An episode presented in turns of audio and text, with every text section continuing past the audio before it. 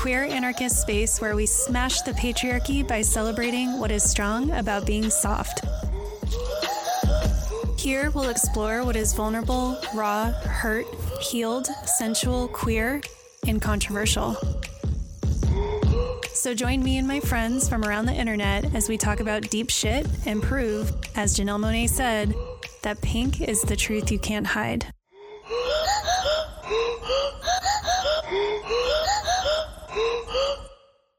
Hey everyone, I wanted to pop in here real quick before we get the show started with this awesome collab with Christopher Sebastian. We had a really great little episode here. I was trying to be cognizant of his time and also of my data limit on my new podcasting plan. So this episode is an hour. He did end up hanging out for the after party, which was really cool. And we did almost basically a second episode there.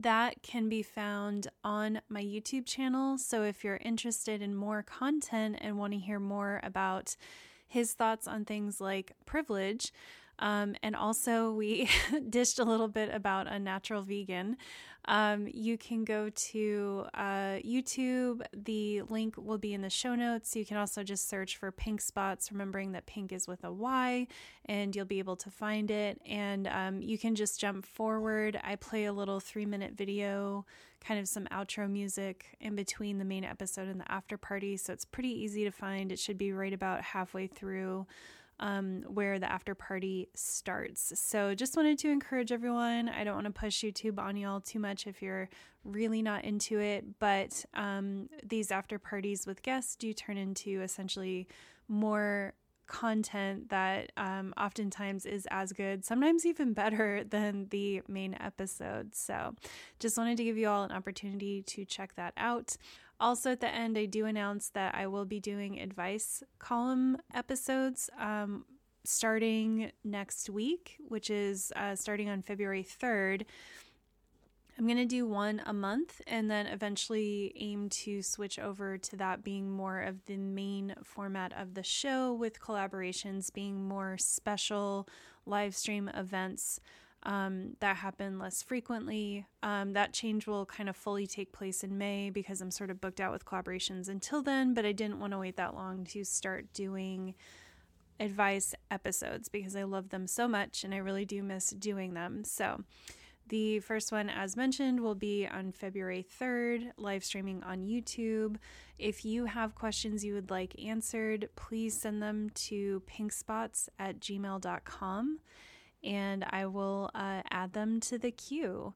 And I believe I will be adding those as podcast episodes because, like I said, that will become the main format of the show. So if you can't make the live stream, you'll see those pop up here as well.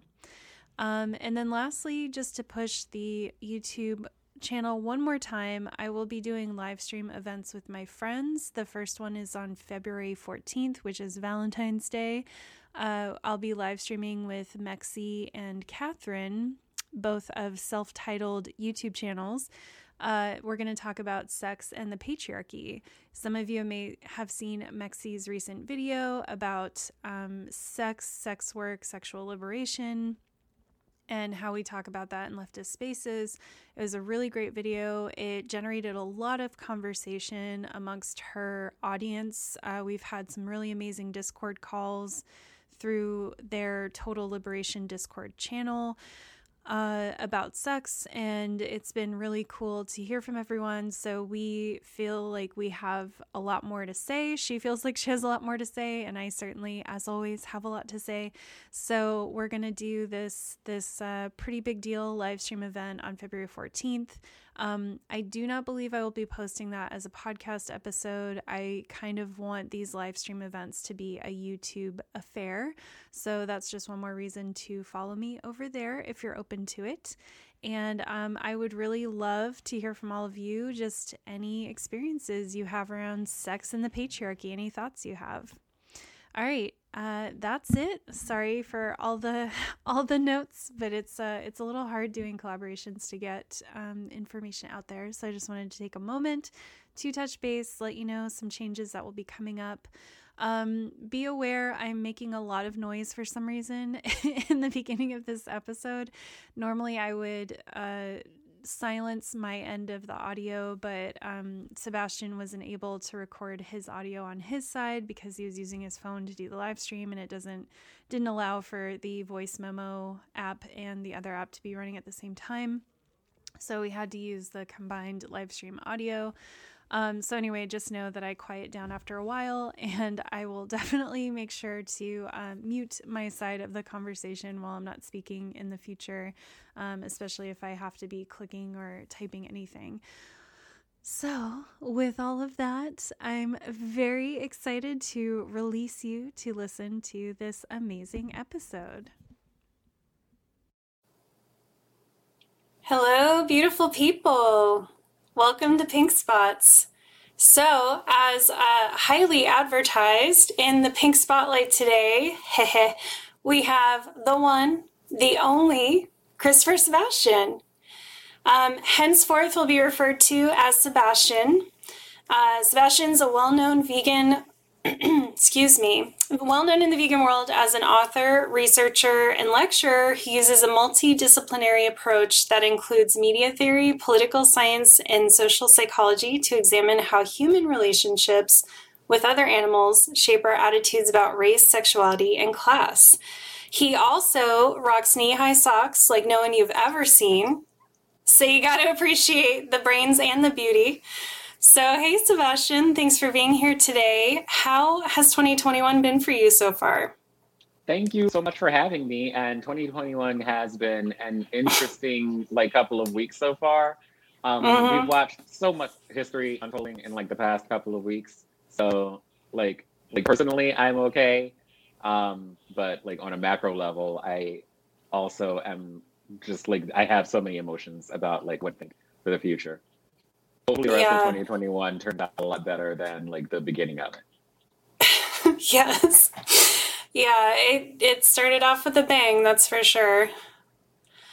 So, this is a very exciting collaboration for me because your work has definitely, the more academic side of what you do has obviously shaped how I speak about animal liberation, how I speak about the intersections of human and animal oppression. But I think in certain ways, you've actually had a much bigger impact on me with the work you've done around how you talk about activism, these spaces that we're in, the concepts we use to enact our activism, more of this almost social side of what we're trying to do here. I found a lot of your work to be really validating and really illuminating. And so that's sort of more of what I want to focus on with you today. I'm so excited to talk to you. So to start us off high level, tell us what your general approach to activism is. How do you like to connect with people? I know I just listened to your interview on the Vegan Vanguard, which was awesome, and everyone should go check it out if you haven't already. And you talked about, I thought it was really interesting that you talked about taking kind of an origin approach to how you talk to people who may be saying something ignorant or may have a different viewpoint from you as a way to kind of depersonalize conflict. So I'd love to have you kind of explain that more and expand on it here. Yeah, I think that overall we have a tendency in activist circles to have these hot takes, especially in this, very direct social media culture that we're living in, where, okay, something happens and then you immediately react to it. And, taking a reactionary approach, I think, is sometimes, pretty often actually, not the most productive thing to do. And actually kind of sitting in your discomfort with something that has recently occurred is probably a lot more productive than taking an immediate jump into the fray to to sort of dissect a situation where we may not even have all the information yet. Also, there is a lot of, particularly in animal activism, there is a lot of hot take culture around making flat one-dimensional comparisons between marginalized groups, which is not always the most productive thing to do. And we've seen that reflected or blow up over and over again. It seems like every couple of years we're having the same discussions. And that's awesome. He said facetiously, but yeah, like, so, like, you know, rather than like having these sort of knee-jerk reactions, I think it is better, at least for me, it's been demonstrated to be better to like actually step back and see where we can actually connect with another person based on, like, you know, where did this originate? Where, like, you know, what were the, like, you know, what are the historical actions that precipitated this moment that we're living in, where we can find commonality? And I, like, you know, I say this over and over again, but like, I didn't just invent this. Like, I didn't make this up. This isn't me. Like, you know, this is just like after, like, you know, after years of actually reading, like, you know, like history and social theory from people that are way smarter than me, I'm like, well, this is kind of a thing that works. And like, you know, and it's been truly effective for me in the long term as a result. So that is why I recommend it to other people. Let's, you know, let's look at what, you know, what the origin of this situation is and where we can find commonality, rather than like, you're bad because of this thing, or like, you know, here is a, like, you know, here is a hyper, like, you know, insensitive or inflammatory situation that, like, you know, I'm going to juxtapose next to another situation, and like these two things are not the same. And it's like, wow, like that's like all the nuance has been picked up, tucked out, and like, you know, and now like you just have a bunch of angry people on both sides, both of whom actually are right. And that's the saddest thing about it, if people actually step back and, like, you know, and didn't rely on these incendiary and inflammatory things, we will probably find that our commonality is, like, you know, is much higher than we tend to think about it. Yeah, I've definitely found that in my activism, and especially in, you know, I've always talked about how powerful I think our just day-to-day existence can be in terms of activism and affecting change. Not necessarily in that potentially ableist way of like, you're a billboard for veganism, or you're a billboard for, you know, you have to live this joyful, healthy, happy life. But I mean more in the sense of being grounded in your principles, being content and well-educated in what you believe, and being comfortable with the fact that, not comfortable in the sense that you're okay with it, but just comfortable in the sense that you understand that there's a lot of people who may not have that same education as you, who may not have come to the same conclusions as you yet, and yet you're still here in this world trying to navigate it and make connections with people. And I just love you talking about origin, because I found, you know, like I had a friend who, is Korean American, and he just started talking one day about how he looks at other Asian people sometimes and feels embarrassed because they're being too Asian. And that opened this like amazing door to have this conversation about like white as the default and where that comes from. And he was so receptive to it, you know, and it's like these spaces, I just feel every day there's always some little space where you can just like connect with someone else on something that they're expressing is a concern to them or a lived experience of theirs, and find a way to kind of make that connection. That doesn't include, I just think in vegan spaces, there's such like black and white thinking, and there is such a vilification of people who eat animals that it's like, even if you do manage to convert someone through those tactics, then they're going to become that kind of activist too, right? Where they're just out attacking everybody. And then I think that's when you fall into a lot of harmful traps of, you know, crossing the line and using examples in a really traumatizing kind of way.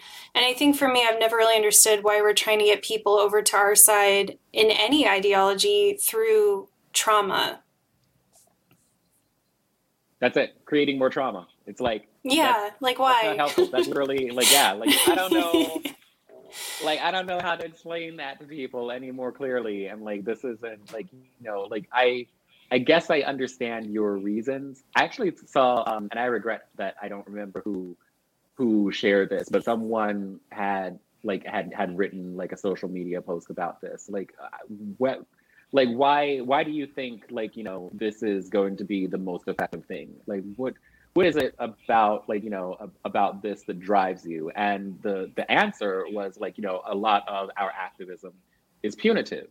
It is like it's rooted in retributive justice, like retribution, like, you know, because like people need to be punished for like the enslavement and like, you know, exploitation of other animals. And so it is in many ways gratifying or validating to like, you know, to like, you know, elicit these responses out of people.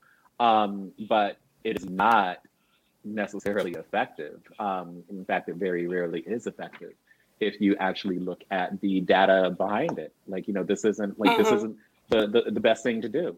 So yeah, and it's always stunning to me how people don't seem to, especially people who are not open to learning the connections between different types of oppression, how much that type of behavior is replicating a type of supremacy or a type of exceptionalism, right? So it's like, okay, you might get someone to go vegan, but you're doing it in this way that is very like replicating of like a colonizing sort of behavior or like a white supremacist sort of behavior. Because often, yeah, those are the vegans who go out and attack other people. It may be people of color, maybe disabled people, whoever it is, for not being vegan. And it's like, I just used to have this argument all the time, like people wanting to get the bro types, you know, convert them to veganism. And I'm like, but at what cost, right? Like, at what cost? Because now the rest of us feel less safe, you know, and is that really the mode that we're trying to go down? Anyway. Yeah, I'm glad you brought up the retribution-based justice. We'll go with that. I wanted to talk to you about that because I've struggled lately with, so I realized I'm autistic last year, and it explained so much to me about the experiences I've had in activist spaces and being so anxious and confused all the time as to like what the rules are and being afraid of, you know, doing something wrong. So I have over the last few years tried to critique that, but I've learned that, you know, talking about cancel culture is not an effective way to do that because canceling is a tool that was created by Black women to, you know, try to take some power back from power structures. So I was just wondering if you had any general like ideas about how we can really critique, because I know we both have experienced this sort of form of what's the word I'm looking for? Because I want to say canceling, but I don't want to say that. But this form of like almost like a posse, this toxic engagement, yeah. Yes, thank you. Mob style, like the And I'm like, how do we talk about this in a way where we can effectively critique it and make more people feel safe to engage with that critique without maybe being harmful or using the wrong phrases to talk about what we're trying to actually get at. Yeah. Once I figure that out, I am going to write a book about it, and then I'll sell that book. And I will be the first in line to buy it. Because we all know that I love the grift, but this is like, that's not something that like that I think is very easy to answer. Like how, like for myself, like I've been canceled like 1,500 times, and so and every time it happens, I'm like, okay, like here we are again. Like I have decided that like the best thing for me to do and for like, you know, for my own mental health is to like just keep on keeping on. You know, like it's like, oh, like you said this thing, or you like, you know, did this, or you wore blue shoes and now all that, you're canceled. And I'm like, well, like, you know, I've been canceled again, and like, you know, and this will definitely not be the last time. So I'll just add this to the list and like, you know, and just continue living like my most authentic truth for me. Like, and this isn't like, this is going to be like, it's going to be different for different situations too. Like sometimes people get canceled and I'm like, yeah, like I was a pretty cancelable offense. And like, you know, like the, like, and that line is going to be different for everybody. Because it's not like, it's a moving target. Like it's impossible because no two people are the same. And no two people's reactions to, like, you know, certain words and situations are going to be the same. Like, in my own personal experiences, like, when, like, can I talk about the times that I've been canceled? Like, can we, like... I mean, I would love to hear it, but that's your call to make. I will also talk about times I've been canceled if it helps. We can be canceled together for talking about being canceled. There are sins. Yeah, no, for real. Yes. Like, I remember one of the earliest times. So embarrassing. I remember one of the earliest times that I had canceled, and it's because I thought that I put up all the disclaimers that like would keep me safe, and I failed at that, obviously. But I had put up some recipes. You can probably still look through my social media and find it. But like I have a bunch of recipes. Because I struggle with my weight. There are so many reasons, but this is a really good and important story. But like for myself to help control my weight, one of the things that is very helpful for me is to watch like carbohydrate dense foods. A lot of foods are like vegan foods or plant-based foods are going to be carb heavy. And so finding a variety of recipes that that are not carb heavy, that curb sugar cravings and things like that. That's hard to come by. They can be pretty repetitive because it's the same 5 or 6 things. And so I had said to other people, listen, if you're in a similar boat to me and you want to eat, this was before keto became super famous and everything. But if you're in a similar boat to me and and you need to drop a couple of pounds, this is an easy way to do it if you are sensitive to carbs. And a lot of people thought that these recipes were super helpful, but then there was very small but vocal minority of people who said, no, this is evil because you're promoting diet culture. And I'm like, this is I was very specific. If this doesn't apply to you or or if this is in any way insulting you, or if this is very difficult to you, this is not for you. This isn't the post for you. Keep it moving and it's fine. We don't you don't have to participate in this discussion.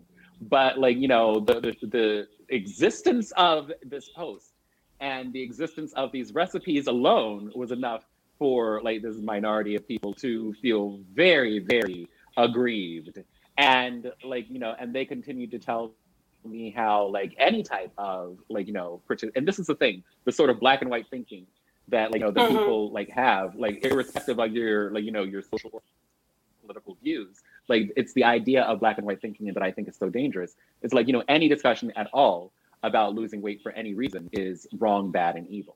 I happen to have very specific medical reasons why I need to maintain a certain weight. One of them being that I have osteomycosis, synovial chondromatosis, which is a very fancy way of saying that I've got really effed up joints, specifically in my knees. And I didn't know this until about 7 years ago, and I went to an osteopathic surgeon who had performed 2 surgeries on me and helped me to run again, which is something that I hadn't done in years. And one of the things that actually contributes to this condition is subtle variations on my weight, more than 15 pounds. So that's going to aggravate my condition. And so that's that's a legit medical reason why I want to maintain my weight. When when I'm this is I'm starting to actually feel physical pain. I'm going into the danger zone. My knees can't handle this. This is something that I can do, that I can control, because this is a condition that's going to deteriorate as I get older. That is just a functional, easy way for me to prevent or delay worsening of this condition. Should I have to disclose my medical condition in order to feel comfortable with losing weight? How do I balance that against sharing information with other people who may be living with a different condition or even the same condition and not even know? I also have ulcerative colitis. There are certain plant-based foods can absolutely tear my stomach up. I've learned to control my colitis by controlling the amount of dietary fiber that I consume, I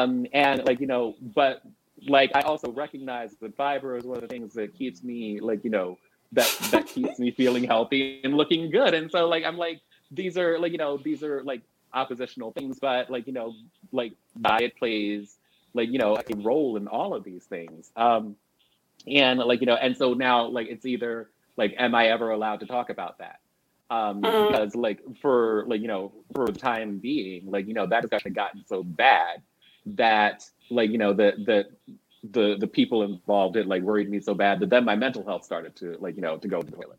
Yeah. And so I'm like, now I'm dealing with like physical conditions and I'm dealing with like emotional and mental trauma as well, because like, you know, people disagree with me on the internet. And I'm like, am I going to like let the internet do this to me? And I'm like, you know what? We're just going to close this discussion. So like, close the post, close the photos, no more recipes. We're never going to do this again.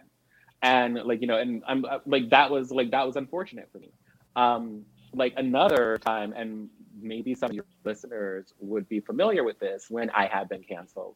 And I do, like, I look back fondly at my cancellations because I'm like, you know what, I let it stress me out in the moment and I really shouldn't have. When, like, you know, like this was in, again, on social media, because this is where a lot of these discussions take place. Like, you know, like there was a bunch of people who wanted to, and I'm not going to name names or anything, but they're like, but there were a bunch of people, again, a small minority of people who had targeted a disabled activist for, like, you know, for writing like a post on their own social media channels and their own website about like, you know, about disability and like, and about like certainly about canceling people and not knowing like, you know, their ability, like, you know, in certain settings.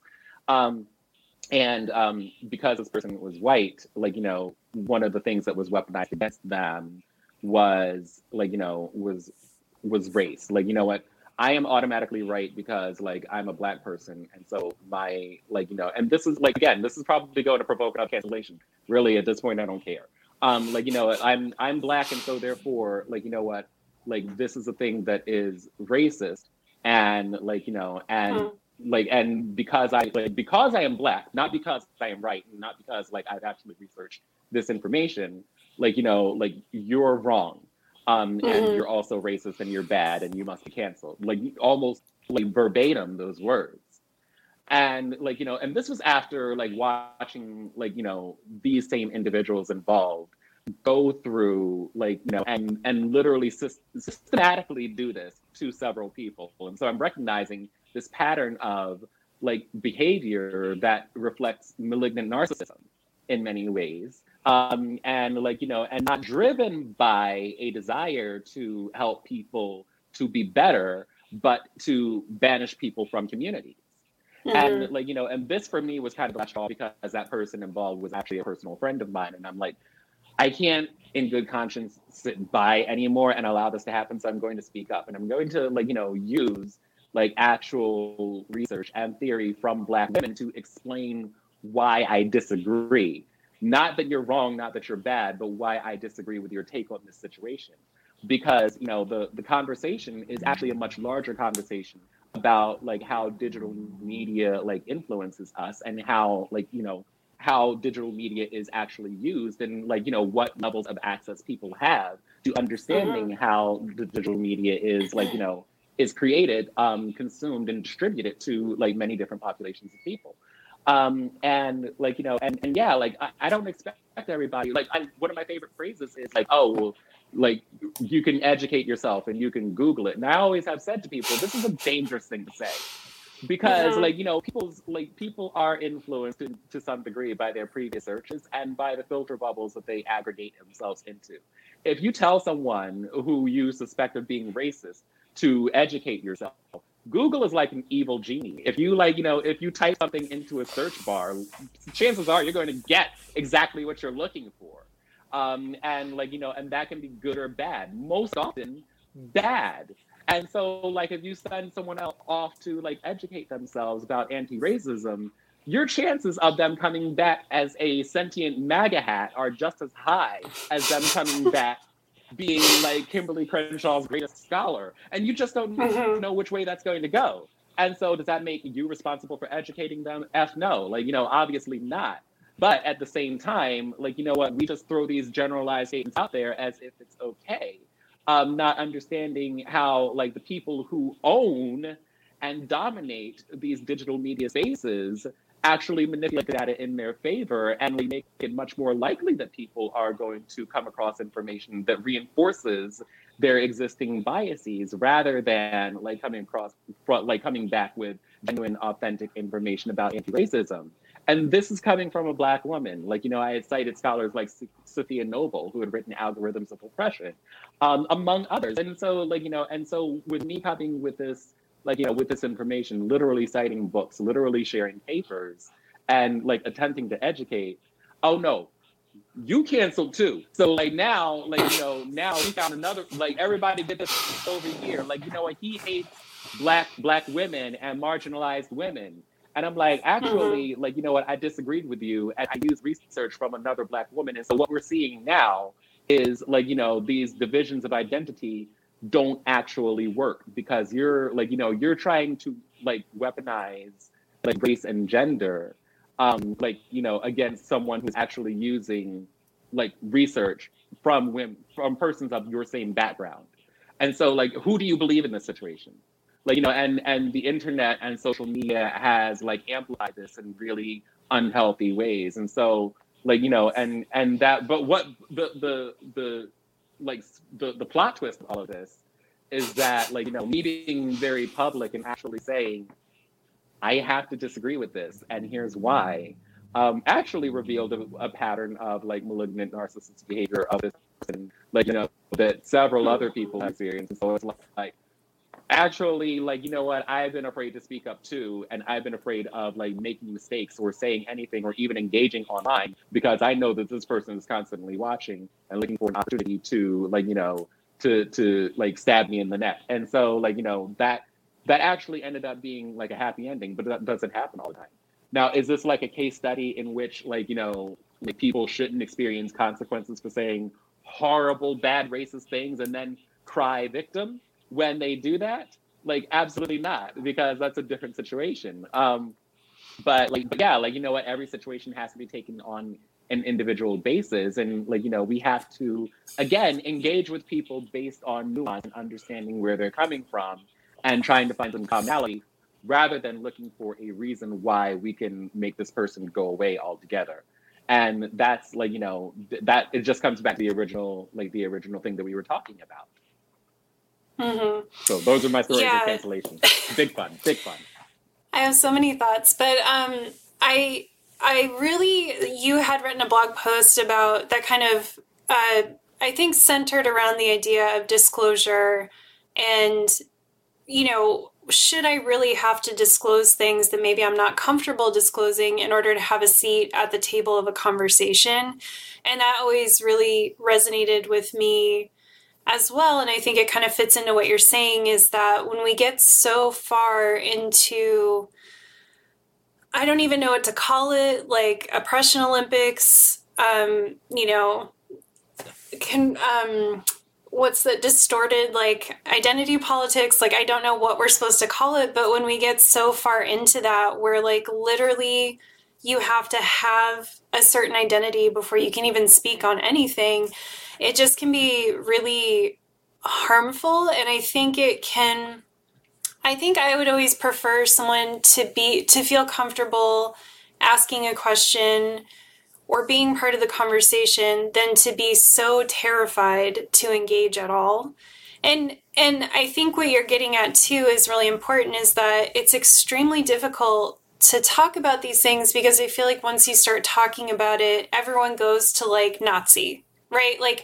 Every time you try to talk about cancel culture or identity or anything like that, people always go to well, we shouldn't have racists, white supremacists being able to say whatever they want. And it's I agree. I get that. But there's a whole world of other situations that we're encountering that are not that, and that we're not really doing our best to make people feel safe in these spaces.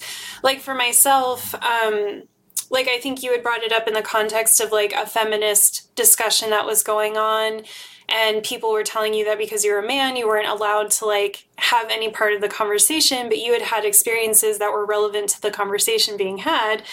And I know for myself, you know, I was questioning my gender and my sexuality for a while. And through that journey, I started to realize that some of the narrative that we have around like a queer identity or a queer journey was actually really harmful and was keeping me from knowing that I was queer. You know, it's like the stories of like everyone has the same experience of knowing that they're queer, they're gay, whatever. And I just had picked up on there were a lot of spaces that seemed to be really gatekeeping. Like they didn't want people to know that they were queer, right? They didn't want people to be like, oh shit, that's me too. And I felt so fragile and vulnerable in this questioning that I had that I just was never comfortable disclosing that. So there are just so many conversations that I didn't participate in that I would have really liked to because of that. So I don't know if you have any tips, but it's something I've been, or any thoughts, but it's something I've been thinking about for a while is like, how do we create spaces where, you know, we try to keep some guardrails on things like splaining and, you know, fragility and like talking over people, but also make space for people to like be part of the conversation without needing to disclose things that are really personal to them. Because I also, like, I have medical conditions and I have certain issues and I can relate to that. Like I've had to really try different diet regimens and different things to try to heal. And I've always felt really uncomfortable, like we're not allowed to talk about that stuff in public, at least not without having like my platform be about being disabled and disclosing my conditions and all of this. And it's like, you know, there's a lot of people struggling. And if, you know, if I have something that's helpful, I just want to be able to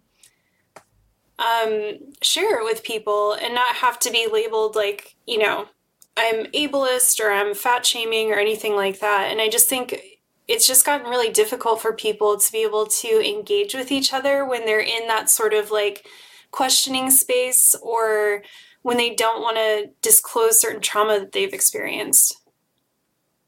Yeah. Like once again, I wish I had answers here. Like right now, instead of answers, I actually end up with more questions because people who are experiencing very similar things to you and I end up in my inbox. And one of the most popular things that I have from people who are messaging me for the first time is always, I didn't want to say this publicly, or like, you know what, I wanted to come to you because like, I didn't feel like, you know, you were going to like, give me that stabbing that we were talking about earlier. And like, so I just had to ask you about like, X, Y, and Z, whatever the situation is. And like, I don't get to all of those messages because there are a lot of them. My inbox doth overflow it with those conversations. And like, you know, for a while I thought, well, maybe I can address this by making public posts or like, you know, or writing essays or like making carousel posts or like, you know, some sort of infographics for social media where like everyone can benefit from this. But I already have a backlog of things that, like, you know, I'm already writing about right now. And the way that my executive dysfunction is set up, like, I ain't even getting it back. Hey! So, right? So, I'm like... I live that life. Like, right, and so here you are. I'm like, it just, like, it creates more problems because, like, you know, you can't help everyone that you want to help. You can't do as much work as you would like to do. And like, you know, and like, oftentimes I personally feel like I'm failing people, especially because like, you know, my immediate response to like, if you send me a message, I'm not going to answer for at least 5 days because like, you know, look, I actually have messages as if, right on cue, right across the top of my screen right now. Like I have notifications that are coming in.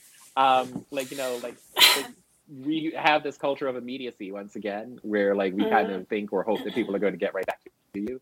And because I know that like I can't do that, I also know that if I read your message, like, you know, depending on what platform you send it to me across, you're going to see a timestamp showing that I did read it. And then that increases the expectation, which increases my anxiety. And so we go through this like sort of like, you know, this sort of like arms race of like, you know, anxiety versus like expectation. And then I never do it. So like, people were waiting for me from like 5 months ago, and then they just eventually delete and block me because they think I'm being a diva, and they don't know. No, I'm actually mentally ill. So yeah, like it's just like it compounds the problems we already have existing. Yeah, it is. It can be a lot to carry to be a person who is, because I feel like so much of your work is really brave, and you know, I know that's kind of a corny word to use, but I've just always really appreciated, there's been so many times where I've been really chewing on something and I feel like this isn't right, and I have these thoughts, but I'm like, oh, is this white fragility? Is this, you know, is this something I need to dismantle? And then I'll read one of your posts and I'm like, oh, you know, like this is a legitimate line of thought. You know, this is very validating to me that this is something I'm picking up on that just isn't right. And it's not necessary. I mean, you always have to do the work to be like, am I being fragile? Am I being whatever? But it's like, sometimes shit is just fucked up. You know, sometimes things are wrong. And especially being mentally ill, being disabled, being neurodivergent, like you do pick up on a lot of stuff that isn't okay in how we treat each other in these spaces. And then I think I appreciated your work too, because honestly, at the time I felt like because I was white, I couldn't say anything, but I was like, oh, you just can't say anything. No matter who you are, you just can't say anything. No, this is actually like, this is another like really fascinating thing. Because like you would use the phrase just now, like, you know, is this white fragility? And so like, I find that we're at another like crossroads right now. Or at least maybe I'm just at a crossroads all by myself, because like, you know, like looking, like let's talk about white fragility for a moment, because the phrase white fragility and like all of the, like, you know, tangential phrases that have been like developed like as an offshoot of white fragility, like, and the entire discourse around it, like male fragility or like, you know, like cis fragility, any of these other types of like fragile responses are all based around like, you know, the language and the nomenclature of Robin DiAngelo, who literally wrote a book on white fragility. And for a long time, we all looked at this, like for a few years now, like, let's be real. And we said, oh, that's the framework behind which we should, like, you know, all get and talk about how, like, you know, what is actually responsible for these responses and how people react to situations and like, you know, and the type, and to discuss the type of mechanisms that we employ in order to maintain normative whiteness or like maleness or whatever have you. And then last summer happened. Last summer being like, you know, this wave of racial consciousness that was motivated by like the anguish and grief that Black people have collectively been experiencing for generations and kind of culminated around the murder of George Floyd. And so you see like a bunch of people across the country, across the world, who are actually expanding their like racial literacy for the first time. And so you see what books end up on the bestseller list, and white fragility is always like, you know, on there. And for the first time, I started to see these critiques of white fragility and Robin DiAngelo, and she's not so special. Why has she written a book about this? And I don't even think that white fragility is a thing. And like, you know, and so like this white woman has created the scholarship around like, and you know, and like I've listened to podcasts, I've read the, like, you know, critiques, and I'm like, wow, this is very like, you know, this is very provocative, this is very real, and like these are really well thought out responses and everything to it. But because there's always a big old hairy but, like I said, nuance is everything. Like never black and white. But like, you know, we still actually use the phrase white fragility that came from this white woman and her white scholarship. And so like, you know, like, does this now mean that all of the fragility discourse, because we've collectively canceled Robin, or like I'm assuming, like many of us, some of us, I don't know, like have like decided that like, you know what, Robin DiAngelo ain't shit. This white woman ain't shit. She came along and she why is she a racial scholar? And she needs to sit down. And it's like, okay, like I feel like you have a point. like, you know, based on what you've said and like, you know, and the rationale that you provided, like, you know, I get a lot of what you're saying, but also we're still keeping the scholarship in the discussion. And so like, once again, like, you know, what, once again, like if you are like so heavily invested in this black and white thinking, then like, you know what, white fragility has to go out the window, but also you want to keep white fragility. Like, you know, we're always supposed to like listen to black and brown people, but not all black and brown people disagree. I'm probably never gonna find common ground with Candace Owens and Omarosa. And like, you know, I'm not gonna find common ground with these people because they're black women. And so we don't like, and so like, you know, is it always listen to the, like we have to come to a place where we are able to like engage with thoughts and ideas based on their own merit and not their identity. And really, like, again, I will reemphasize this point. This isn't something new that I'm saying. Like, the very woman who coined the phrase, or coined the phrase identity politics, this is her work. Like, you know, she said this herself. So, like, this is actually literature and scholarship that's been in existence literally for decades before I even came along and opened my big mouth. And, like, you know, and I think that a lot of us are not invested in actually going back and doing the work, because if we did, we were probably already having better conversations. But hot takes, we're in hot take city. Like, you know what? Robin DiAngelo, get her out of here. White fragility, all right, we'll keep it a little bit. Like you know, like, you know, we have to, like, can we talk? Can we politic about this? Because I don't think that, like, you know, I don't think that wholesale cancellation or wholesale embrace of ideas is what's up. Like, I think that a lot of what she wrote has value. It's actually given me language to talk about things that I didn't know about before. And, like, you know, and so, like, I don't think that, like, did she profit from this? Did she write a book about this? Did she go on a bunch of talk shows about this? Yes, she did. Can we talk about, like, how she should be actually, like, you know, using her platform more responsibly to, like, you know, to reinforce the work of Black and Brown people who came before her that allowed her to create this? Yes, we should. And, like, you know, and so, yeah, like, that's where I'm at. That's where I'm at. But I'm really glad that you brought up white fragility, because I'm like, yeah, like, fragility discourse is real. And, like, you know, and I think that, like, I think that we should keep it. I don't think that, like, sorry to everybody out there who's listening to this podcast, like, you know, live or in the future, like, because I know that I'm probably going to disappoint a whole bunch of people. But once again, this is where I'm at right now. This is my most authentic response based on the best information that I got available to me at this time. And if you've got a different opinion, I might change that tomorrow. Because I don't know. I don't know, Sway. Like, you know, like, I don't, like, you know, like, that's the thing. We have this almost expectation that people are, like, we have sprung forth from the brow of Zeus knowing all of the things. And so people are coming to the conversation being like, what's a gender? And, like, you know, like... yeah. You know what? I don't even know right now. Like, but we can find out together. Like, you know, like, if you're not coming in, like, you know, with the 6 million wasn't enough, like, sweatshirt from the Capitol insurgency, like, last week, I think I can probably find a space to work with you. Like, you know, like we all have our lines, but, like, you know, but for me, I'm like, listen, like, if somebody doesn't work with this person, with these persons, and have more thoughtful, productive conversations, it's going to go the other way very quickly. And, like, you know, and then you lose people, and they either say, you know what, F this, I don't even care. Like, I have a lot to do. I'm working for $8 an hour, and, like, you know what, and I don't even have enough hours to, like, to buy my food. F all of this.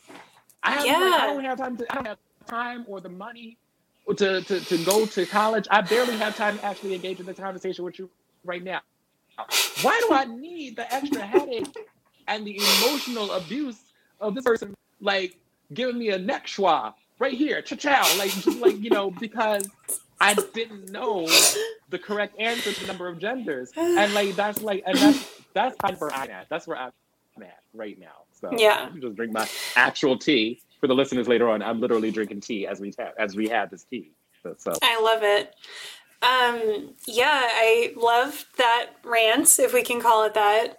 We love a rant around here. And I kind of feel similarly about, I mean, it's, I guess it's different, but kind of same vein of thought about like phobic or phobia and just the overuse of it and how everything is like, everything you do is like some kind of phobic thing. And I think about it, especially around gender, because I myself have had such a hard time like figuring out what my gender is, what gender is, how to refer to myself. I do struggle with other people's pronouns, and I do struggle with things like when someone transitions, like my brain has a really hard time with not referring to them as the gender that they're not in the past. And, you know, it's like, I just felt so bad, and all of that's considered like transphobic or whatever, but it's like, it just is how my brain works, and it's how a lot of people's brains work. So it's like, that is my job to do the best that I can do and like to try to learn, right, and to try to keep going. But it's just been interesting, like becoming a person who is genderqueer and gets misgendered a lot and misgenders themselves a lot.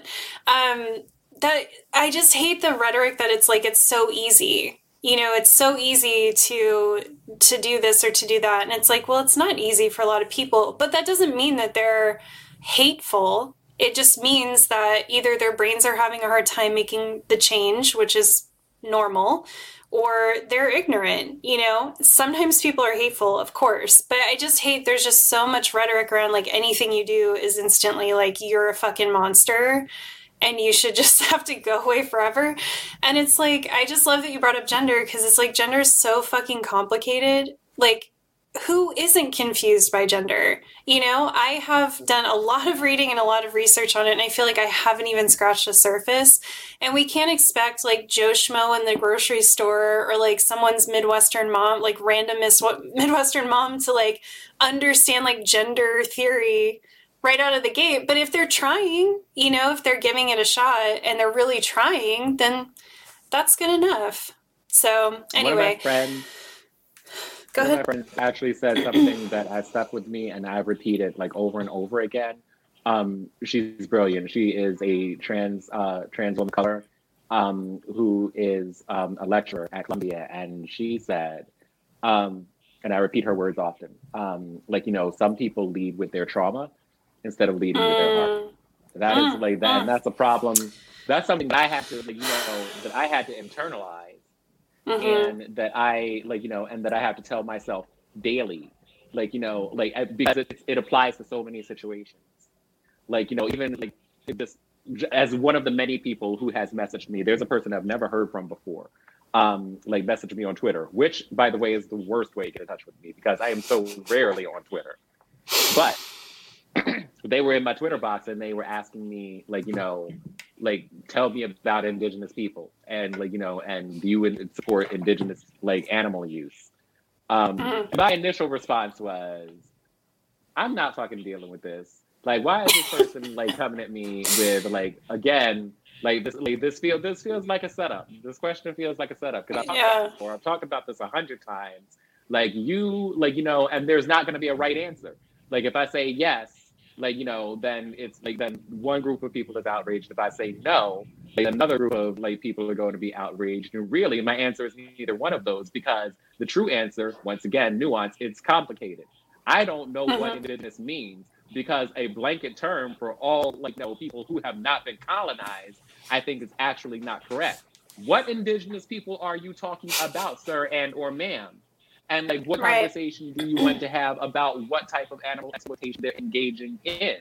Because if you're talking about, like, if you're talking about Inuit people or Yupik people, like, that's completely separate from talking about Native Americans. And even among Native Americans, there are several different tribes, none of which are exactly the same.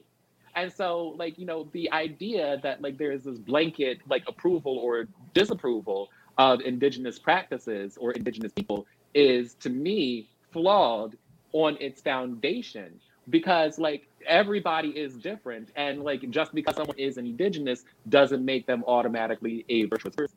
That's the trope of the noble savage, which, again, is racist itself. What did I have to do when I read that question?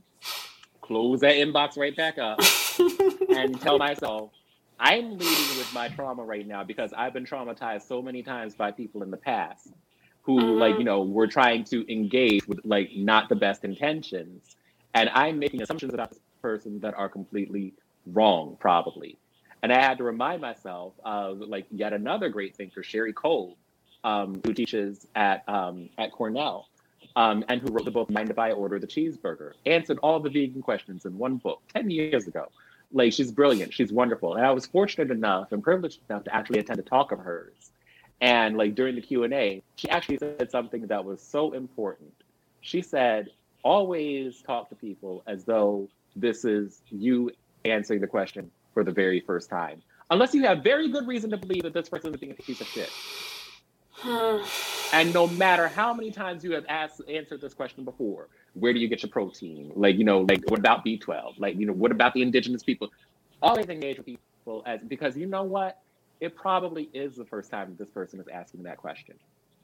Yeah. Don't lead with your trauma. Lead with your heart. And that's hard to do. That's hard for me to do. I almost have to put it on a Post-it note and stick it on my bathroom mirror because it's that hard to do.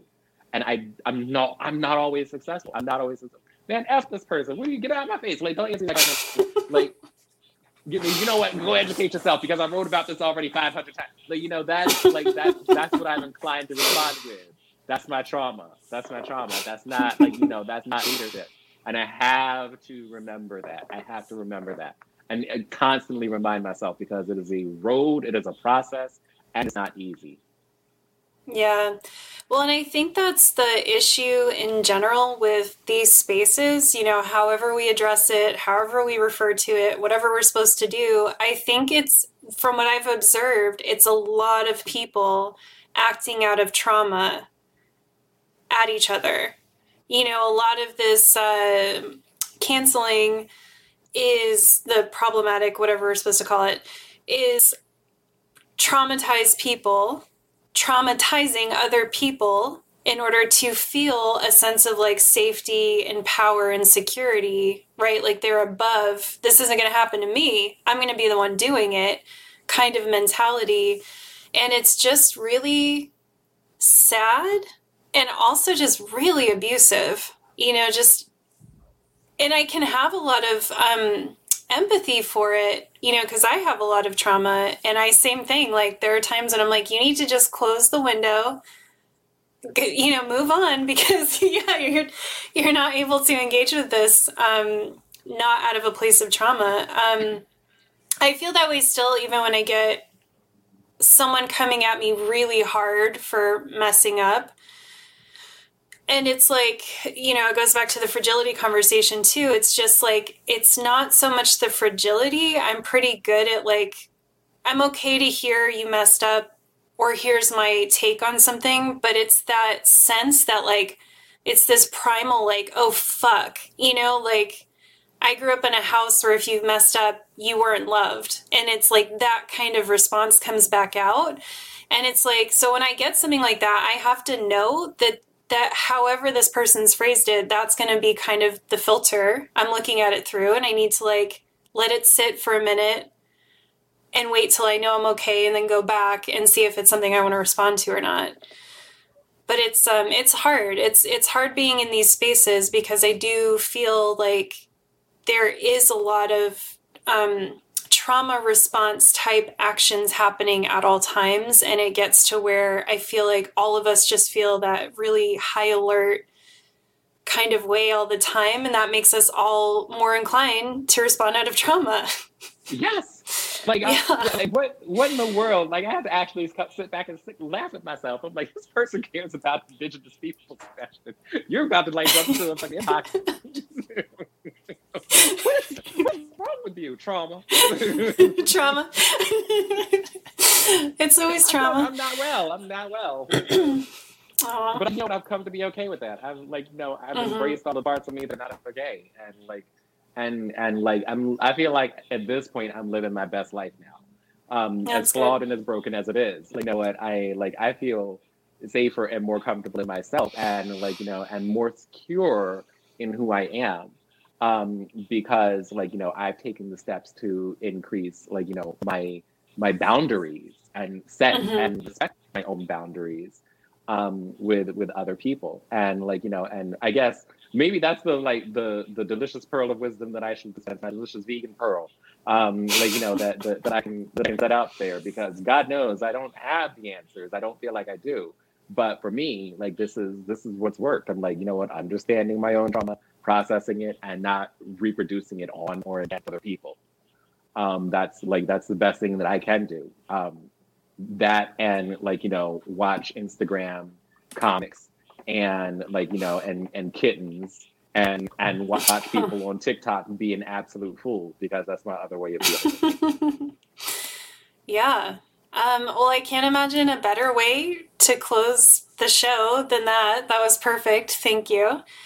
So I just want to thank you so much for being here today. This was a dream come true for me. I really enjoyed this. Thank you so much. Welcome back anytime. And I have links to all your stuff in the show notes and in the description box below, but I want to give you an opportunity to promote. You do so many different things. I want to give you an opportunity to promote and maybe focus people on where you want them to go, what you'd like them to engage with. Oh boy. This is the Oscar speech, isn't it? Yes. Where do I want them to go? I'm on the advisory council for Encompass. You can find them online at encompassmovement.org, I believe. I'm messing it up. It is a relatively new organization run by Arianish Birdie, which centers racial diversity, equity, and inclusion within animal rights and animal-centered organizations. And she's doing amazing work. And she actually has, like, you know, a program, a development program for, like, you know, for racial equity leadership. So, like there are so many opportunities for people to, like, learn about Encompass, like, sign up for the newsletter, and, like, you know, and take advantage of these often free, like, you know, things that are available to you. I also love referring people to Food Empowerment Project. Lauren Ornelas is one of my favorite people. It would be irresponsible for me to not plug Lauren. Her work has been so enormously influential on me.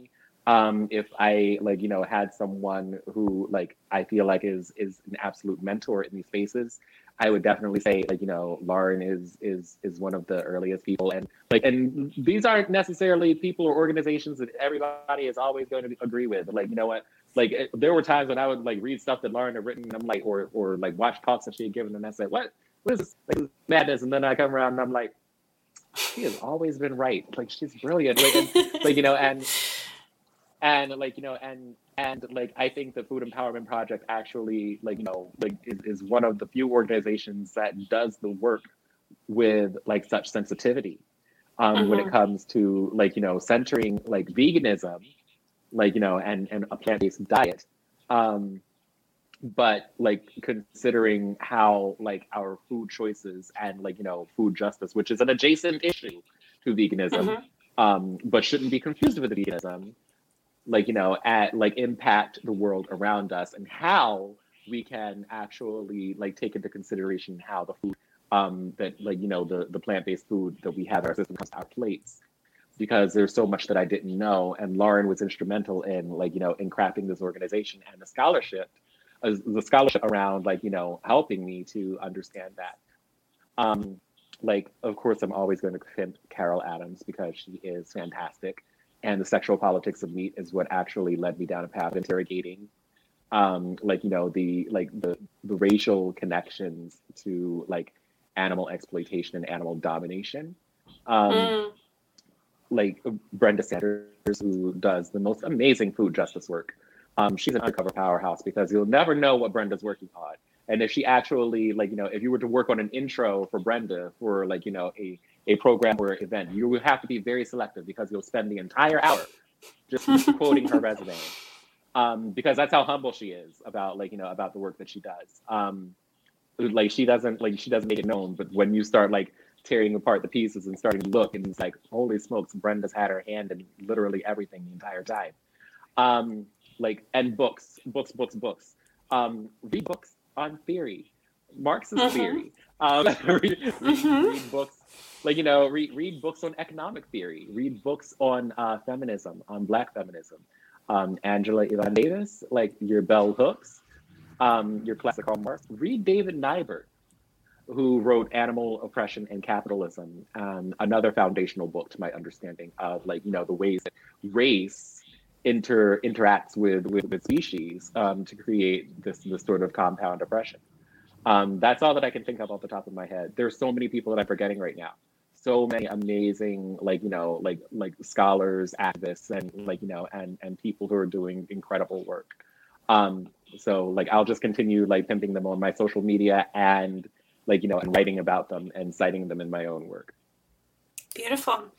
And you can follow Christopher Sebastian on social media with the links below. So that's our show. We did it. It's done. We achieved it.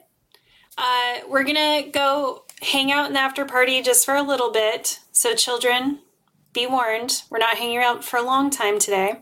But if you like what you saw or heard today, like, share, subscribe, leave me a review. Please check out Sebastian's links and his Patreon. He does really cool stuff over there, really cool events that he hosts. Next week on Wednesday, February 3rd, I'm going to do an advice column stream at 5 p.m. PT. So this is going to be a new thing I'm going to start doing monthly. So everyone look out for that. And if you have any burning questions you would like answered, because I'm going to start doing advice regularly, send them to pinkspots@gmail.com. Sorry, I have to do the admin at the end. So thank you, Sebastian. It was a pleasure to have you here. Thank you for coming. I'm just going through all of the comments from wonderful people. I know. It's so fun to catch up after. So yeah, thanks everyone. We'll see you next week. And then everyone on the live stream, I'm going to play the outro and then we'll have the little after party.